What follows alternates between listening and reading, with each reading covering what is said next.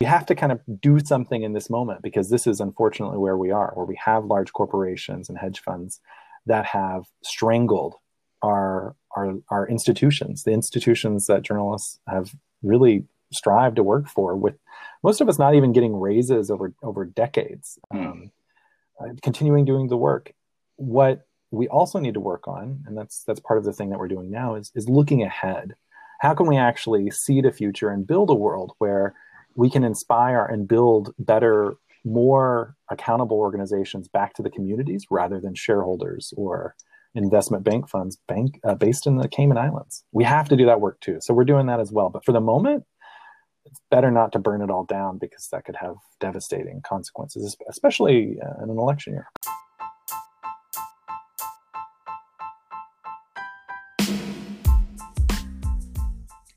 Hi, this is David Goodfriend, and you're listening to the Goodfriend Group podcast. President Harry Truman used to say, if you want a friend in Washington, get a dog. But in this case, if you want a good friend in Washington, you've come to the right place. I talk to people from technology, telecommunications, and media. These are my good friends, and now they're here to talk to you.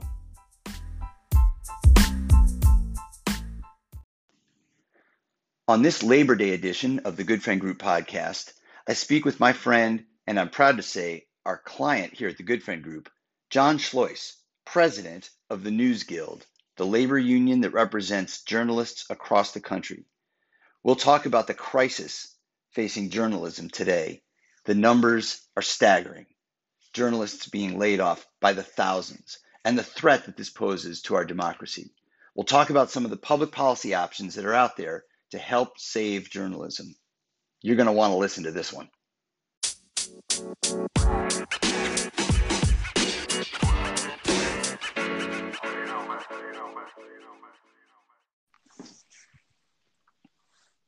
this is Jon. Hey, Jon. Thanks for joining the Goodfriend Group podcast. How you doing? I'm doing well. Doing all right. How, how are you doing? Oh well, I'm I'm holding my breath every day as I read polls and try not to pay attention to them all at the same time. How does one get by doing that and still maintain their sanity, David? Um, if you haven't figured it out by now, I'm really not all that sane.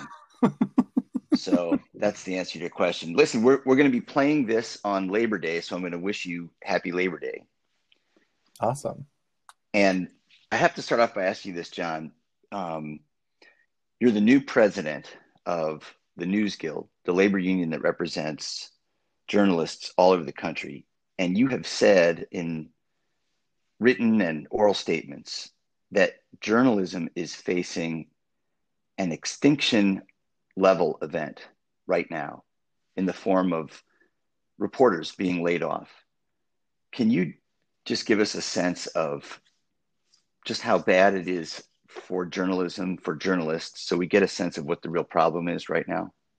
Yeah, it's it's it's terrible. It's um we've had since the start, even before the pandemic started, um, the economics of maintaining local news have not been the best. Um, we've had private equity and particularly hedge funds like Alden Global Capital sweep in uh, to newsrooms and gobble them up. Places like the San Jose Mercury News, the St. Paul Pioneer Press, uh, the Denver Post, uh, places where we represent members and have for decades. And um, these hedge funds really only exists to squeeze as much money as they can. So they get rid of the real estate, they get rid of the assets, and they get rid of the people. And they they lay people off at rates faster than the general decline in the industry.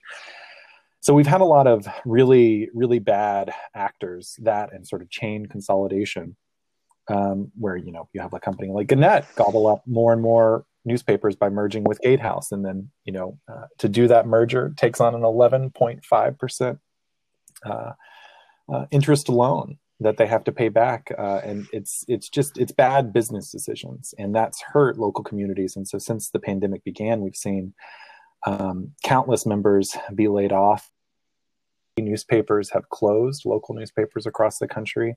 Uh, and we've seen layoffs or buyouts uh, affecting uh, more than 11,000 journalists in this country. And it's a real shame. I grew up in, in rural Arkansas, uh, in a, a, town called Harmony Grove, which you can't even really find on a map. And uh, I remember at my grandmother's house in the morning getting uh, the morning paper, the Arkansas Democrat Gazette, and then in the afternoon getting the afternoon paper, the local paper, the Camden News. And you know, it it doesn't make sense for for that printed model to exist uh, everywhere when we've all got phones and uh, this handy dandy thing called the internet. But uh, but the access to local information is critical. It gives us an insight into how our communities are holding up in the middle of a crisis and how accountable um, local officials are, uh, whether it's policing or it's uh, government reform. And when we lose those outlets, what we see is corruption goes up, partisanship goes up, um, and uh, and taxes go up. So you're saying, in essence, that the local journalist is uh, is in danger. That we're losing a lot of the local journalists covering local news in particularly smaller communities, um, and that resonates with me. I think I've told you this before, Jon. My stepdad was the editor of a rural weekly paper in Wisconsin, uh, Spring Green, Wisconsin, where Frank Lloyd Wright built his first school, and that paper uh, has gone away as a source of news. So, is this really a rural small town problem? Because I mean, I look at the New York Times. I'm an avid reader and consumer of all things New York Times. I, I even use the New York Times font on all my documents. I'm just a New York Times. I'm a New York Times addict. That company seems to be doing extremely well. Its stock is at an all-time high. It seems to have mastered the digital platforms and transitioning from printed to digital. So, are we really talking about a small paper, small town, small locality uh, issue or problem, or does this cut across all sizes of communities? Well, we definitely know, yeah, that the New York Times and we represent the workers there too is is doing much better. We have seen layoffs there. You know, they've they've closed down. You know, events were sort of like an area that newsrooms were were getting into, having large events, and so of course with the pandemic, that's difficult. So they've laid off people there. They've laid off advertising staff too, because the advertising revenues continue to plummet everywhere, including mm. at the New York mm. Times. Now, the benefit for the New York Times is the audience is, you know, uh, is global potentially, right? So they can right. build up a really large subscription base, and there's actually a lot of beauty to it because when you're a news organization and your biggest source of revenue is coming from your subscribers, then the product has to be really geared and focused to subscribers you know the economics of you know large advertisers calling the shots or providing more uh, you know potential um, you know source of like you know uh, focus in terms of whatever their desires are because they're bringing in most of the money kind of shifts over back to the individual subscribers which makes it i think more democratic. But you're right because you know just this morning i called um, our folks in kenosha wisconsin which uh, yes. you know has been dealing with um, protests and, and, and killings by militia groups. And I was calling to check in on the workers because, you know, I'm deeply concerned about this, their mental health. I mean, we, we don't, these jobs are not great. Reporting jobs are like really difficult. People slam doors in your face. The pay is garbage. It's not hmm. the spectacle you see on, uh, on cable news. It's, it's really difficult. It requires a lot of work. I mean, you know, a photographer in Kenosha was up until about 3 a.m. posting photos from the protests, uh, inhaling, you know, ridiculous amounts of tear gas to bring images um, uh, to people directly. So we have to make sure that we have local news because that's where the rest of America is. I mean, people are definitely in New York and people are subscribing to the New York Times, whether they're in New York or not. But to know what the local stories are, the, the, the violence, the potential, the the high school sports of it, that's all extremely local. Agreed. And you're from Arkansas. I'm from Wisconsin. I, I definitely think those are. Uh, you and I probably grew up with that sense, but we also, you and I, understand changes in technology and business models and everything else.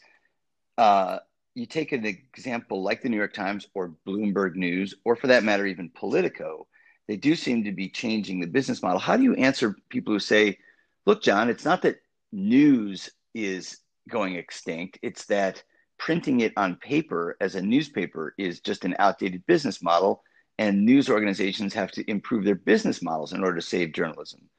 Do, do you buy that, or do you think, going back to your, your private equity and hedge fund example, that that we're, we're facing economic structures that are just not conducive to news?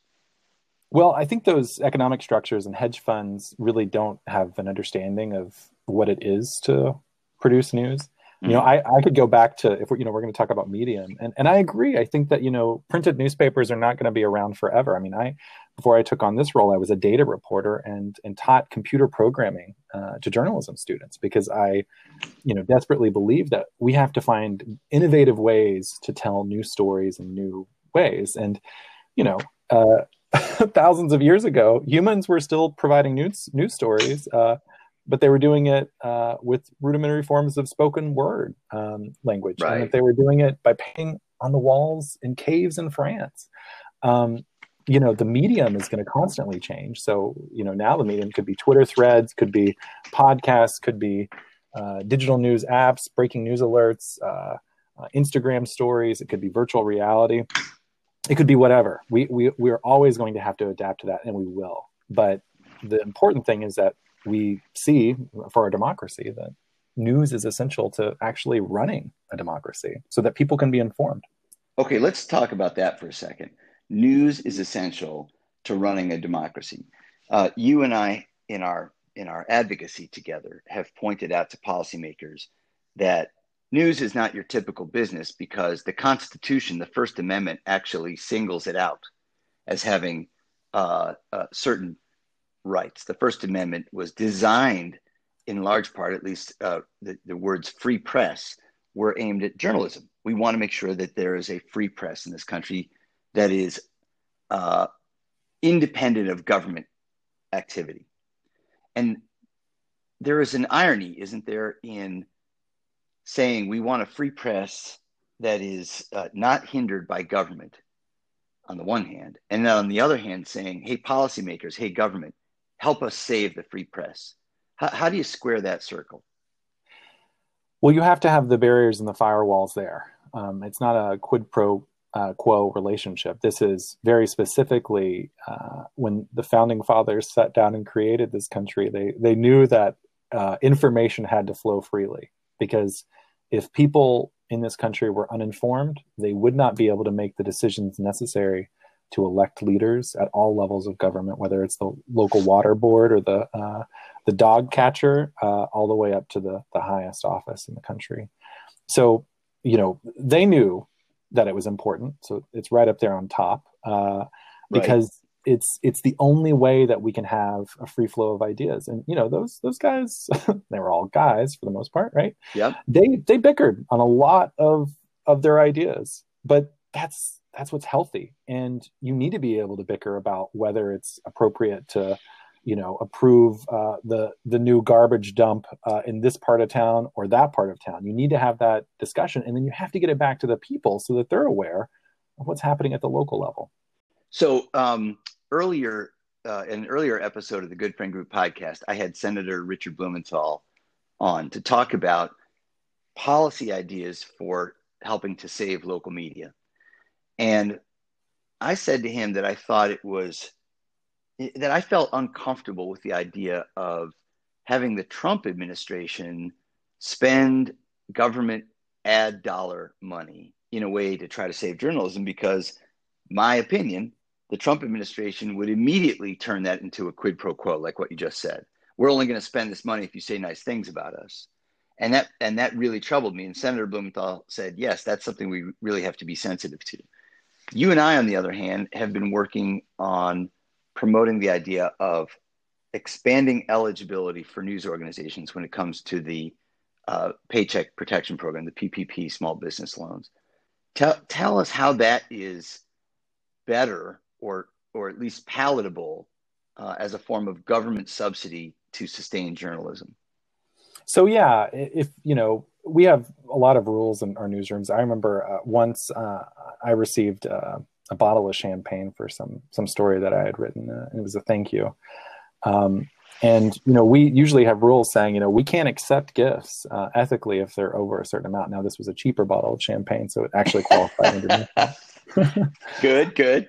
But it's important, right? Because you have to be able, you know, the, the quest for a story, right, is is trying to seek the truth. And, and this is another beautiful thing about journalists. Anyone can be a journalist in this country, right? It's it's not something you have to be licensed to. Right. Uh, you can just start doing the work.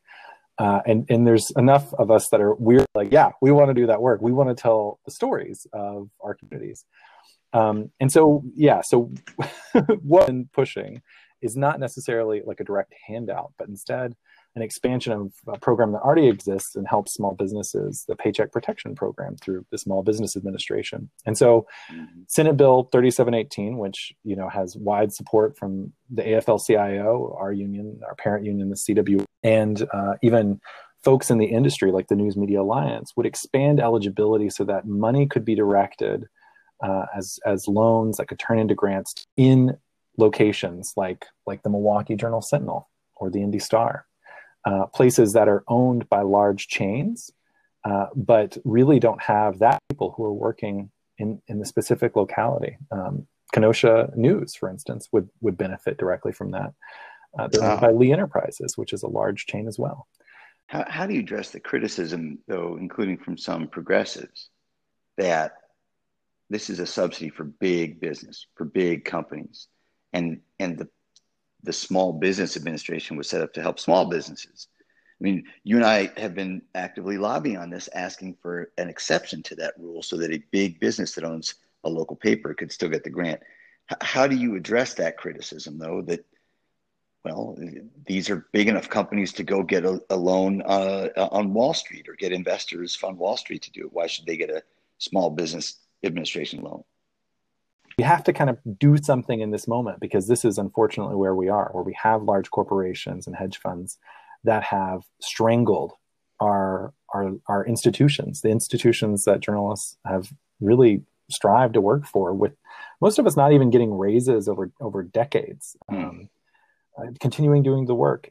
What we also need to work on, and that's that's part of the thing that we're doing now, is is looking ahead how can we actually see the future and build a world where we can inspire and build better more accountable organizations back to the communities rather than shareholders or investment bank funds bank uh, based in the Cayman Islands. We have to do that work too. So we're doing that as well. But for the moment, it's better not to burn it all down because that could have devastating consequences, especially uh, in an election year. I, I think you have said this, and I'm just going to repeat it because I think it's such a good statement. Uh, you've said that some sort of temporary relief, like the PPP uh, eligibility change, would be like the ventilator to keep the patient alive. And the patient in this case is American journalism.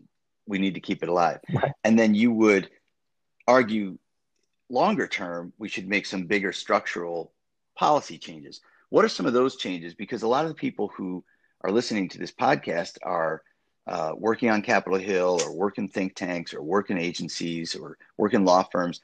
I, I think it would be interesting for, for them to hear what some of your bigger ideas are for how we could really improve the long term sustainability of journalism in America. So we have to get hedge funds out. Uh, hedge funds have no place in our free press. We have to get rid of them. And so there's, I think, potential creative solutions to um, to either tax them more aggressively or tax when they go when they try to seek these ridiculously high profits um, or provide a tax on how far away potentially they are from the actual local news uh, location that they supposedly own and are supposed to care for but we got to get them out. Uh, so we're going to have to provide an incentive essentially to get the ransom uh, back from our baby, and, and we're to get our baby back. We have to provide that ransom, and we're dealing unfortunately with this very directly right now in Baltimore. Uh, the Baltimore Sun is a storied institution. Uh, it's been around for uh, for a long time and is a critical source of news for for folks in Maryland. And we've got members that we represent there. And um, back in early part of this year, I took uh, a train up there before the pandemic really exploded and met with the members at a, a coffee shop in uh, downtown Baltimore, and we were brainstorming what we could do. And they said, you know, we have heard that there are locals who are interested in purchasing the Baltimore Sun. Huh. Now, the Baltimore Sun is owned by another large chain, Tribune Publishing. Tribune Publishing, unfortunately, has a board that's three of seven of those members are from Alden Global Capital, this extremely destructive hedge fund uh, that's been destroying news, and 33% of the shares are owned by Alden. Um, but they were like, but we, and, you know, they were saying this that we think that there are locals who want to do it. Turns out, you know, and now it's a very public campaign. Yeah, these locals have tens of millions of dollars that they're ready to put down to purchase the Baltimore Sun wow. and turn it into a nonprofit. Wait, say that now, last part again. It, they would purchase it and turn it into a nonprofit. Right. Which which is kind of great, right? Because instead of extracting out the profits and then dropping them into, you know, investors' hands or dropping them into some other industry unrelated to news, everything would have to be essentially to be sustainable. And that you know the profits would have to be reinvested back into the organization. So the nonprofit model for news which you know is places like propublica um, chalkbeat there are examples of it. The texas uh, tribune that that show that it can work that it can be doable and so that's what we'd want to do here that we'd want to actually convert this out but the the challenge we've got this these willing buyers who aggressively want to buy the paper right bring it into local hands get it away from uh, Tribune and this hedge fund. But the challenge is getting the company to actually sell, and they've been really resistant. And what makes them resistant? Well, everything is money to them. It's all about greed and how much money they can get, and if you know they feel like uh, they can get more money by uh, building essentially like a two or three year business plan where they cut costs as aggressively as possible. I mean, this is a company that has virtually no debt because Tribune Publishing uh, uh, sold off its flagship paper um, that I used to be part of, the LA Times, uh, a few years ago, mm-hmm. and you know made five hundred million dollars from that sale, and so they were able to wipe out all of their debt. So they've got um, essentially no debt. Um, and they've got people who want to buy it, um, but you know, for whatever reason, uh, this hedge fund and the people who operate and run the company are, are very resistant to it. Look, I, I am a huge fan of nonprofits in our economy. Some of my friends listening are going to roll their eyes. I'm going to say it anyway. But you know, my favorite team is the Green Bay Packers, the only fan-owned mm-hmm. nonprofit organization in all of professional sports, with one of the winningest records in professional football history, and a part and from one of the smallest markets in the NFL. And that's those things are all related. I certainly think that having a nonprofit structure makes sense, but we're we're now in the realm of policy, and I'm just wondering, is it possible, appropriate, doable, whatever, to have a government action that helps to facilitate this transition of the Baltimore Sun from being part of a large for-profit conglomerate to being a locally owned nonprofit? What does what's the role of government? Going back to this question of public policy and government playing a role in journalism. What's the role of government there? Well, it's it's got to be to make sure that um, there isn't interfering anything interfering with with our press in a way that's actually destroying and undermining our doc- democracy. Mm. And here we have an example where a hedge fund is completely shown its colors here. It wants to it wants to extract as much money as it can out of here. Now, you know, uh, Senators Van Hollen and, and Cardin actually wrote a letter saying, you guys need to look at this at Tribune Publishing. They need to look at this seriously and consider this. Um, so they have, you know, provided that pressure. Um, these are the, frankly, just, these are the two senators from Maryland, uh, Chris Van Hollen and, and Ben Cardin. They sent that letter to the current owners. They did uh, uh, a few months ago.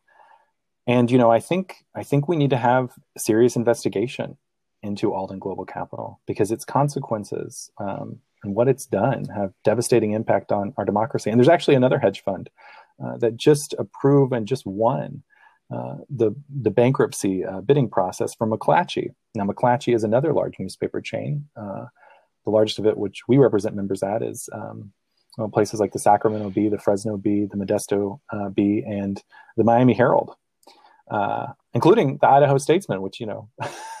usually you don't think about too much union activity up in I- Idaho, but we definitely have members up there in, in Montana and Wyoming. And Chatham Asset Management is another hedge fund that uh, is, has been circling and eyeing that. And they've done extreme destruction uh, north of the border in Canada with a company they own called Postmedia, where they've followed a similar playbook where they just cut to the bone as much as they can to keep profit levels high uh, for investors. Okay, so in the time we have left, I want to talk with you about a couple of other policy proposals that are out there. There's a proposal to create something akin to the Corporation for Public Broadcasting. It would provide subsidies to news organizations.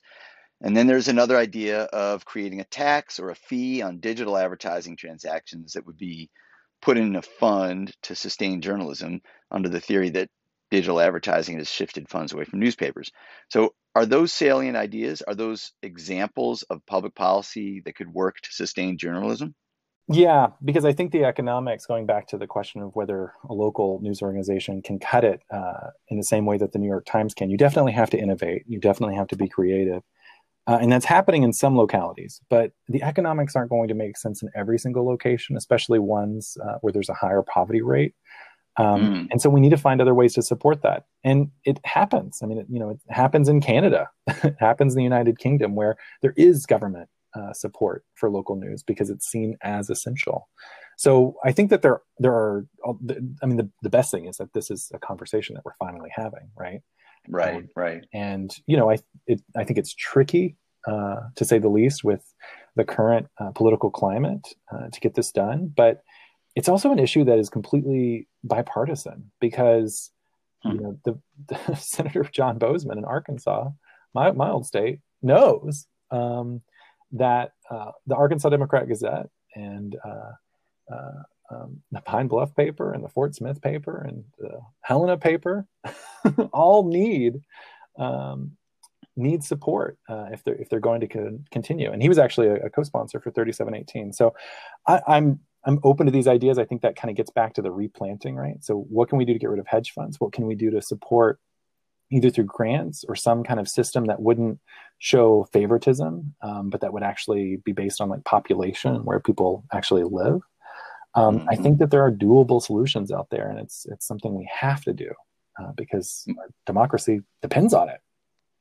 Our democracy depends on it, and I think I just heard you say that a media related issue supported by a labor union is actually bipartisan with conservative Republicans in agreement. Wow. Yeah. That's that is not something we see every day around here. Um, you tell me. I, I, I, try to I try not to play favorites. I just I just want to get keep our people employed because the whole country depends on it. That's right, and you're uh, doing a great job, Jon. You know, like I just want to close by saying that uh, you took a lot of risks in your new leadership role, uh, uh getting into these policy and political waters. Historically, your guild, the News Guild, has stayed out of public policy for the reasons you described earlier. That the journalists didn't want to take sides on policy issues. They wanted to be the fourth estate and and just report on what was going on. So you took a lot of risks doing this, but in, in a good way. You're you're trying to defend your members and defend journalism. Have you gotten support from your members for this? Are the members with you? They are. Um, it's actually been, you know, to, to varying degrees. You know, we, we represent folks who are at the press conferences in the White House at the, at the Rose Garden. You know, those people are not going to be directly involved in advocating uh, uh, for uh, their own survival.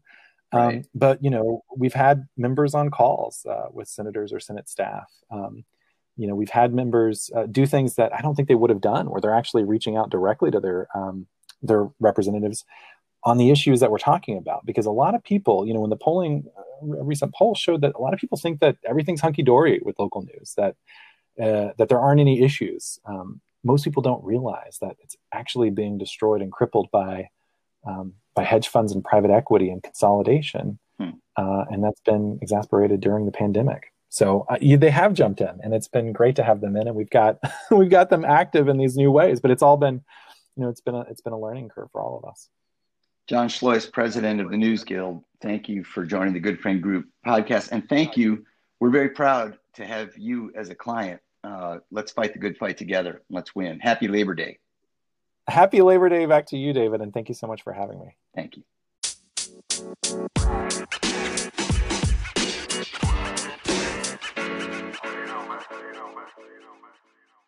Thanks for listening to the Goodfriend Group podcast. I want to wish all of you a very happy Labor Day. But I also want to thank our nurses, doctors, journalists, firefighters, and other frontline workers who may not get Labor Day off, but this day is really in their honor. They work tirelessly to fight for us. I hope all of you have time for a good barbecue real soon. Thanks.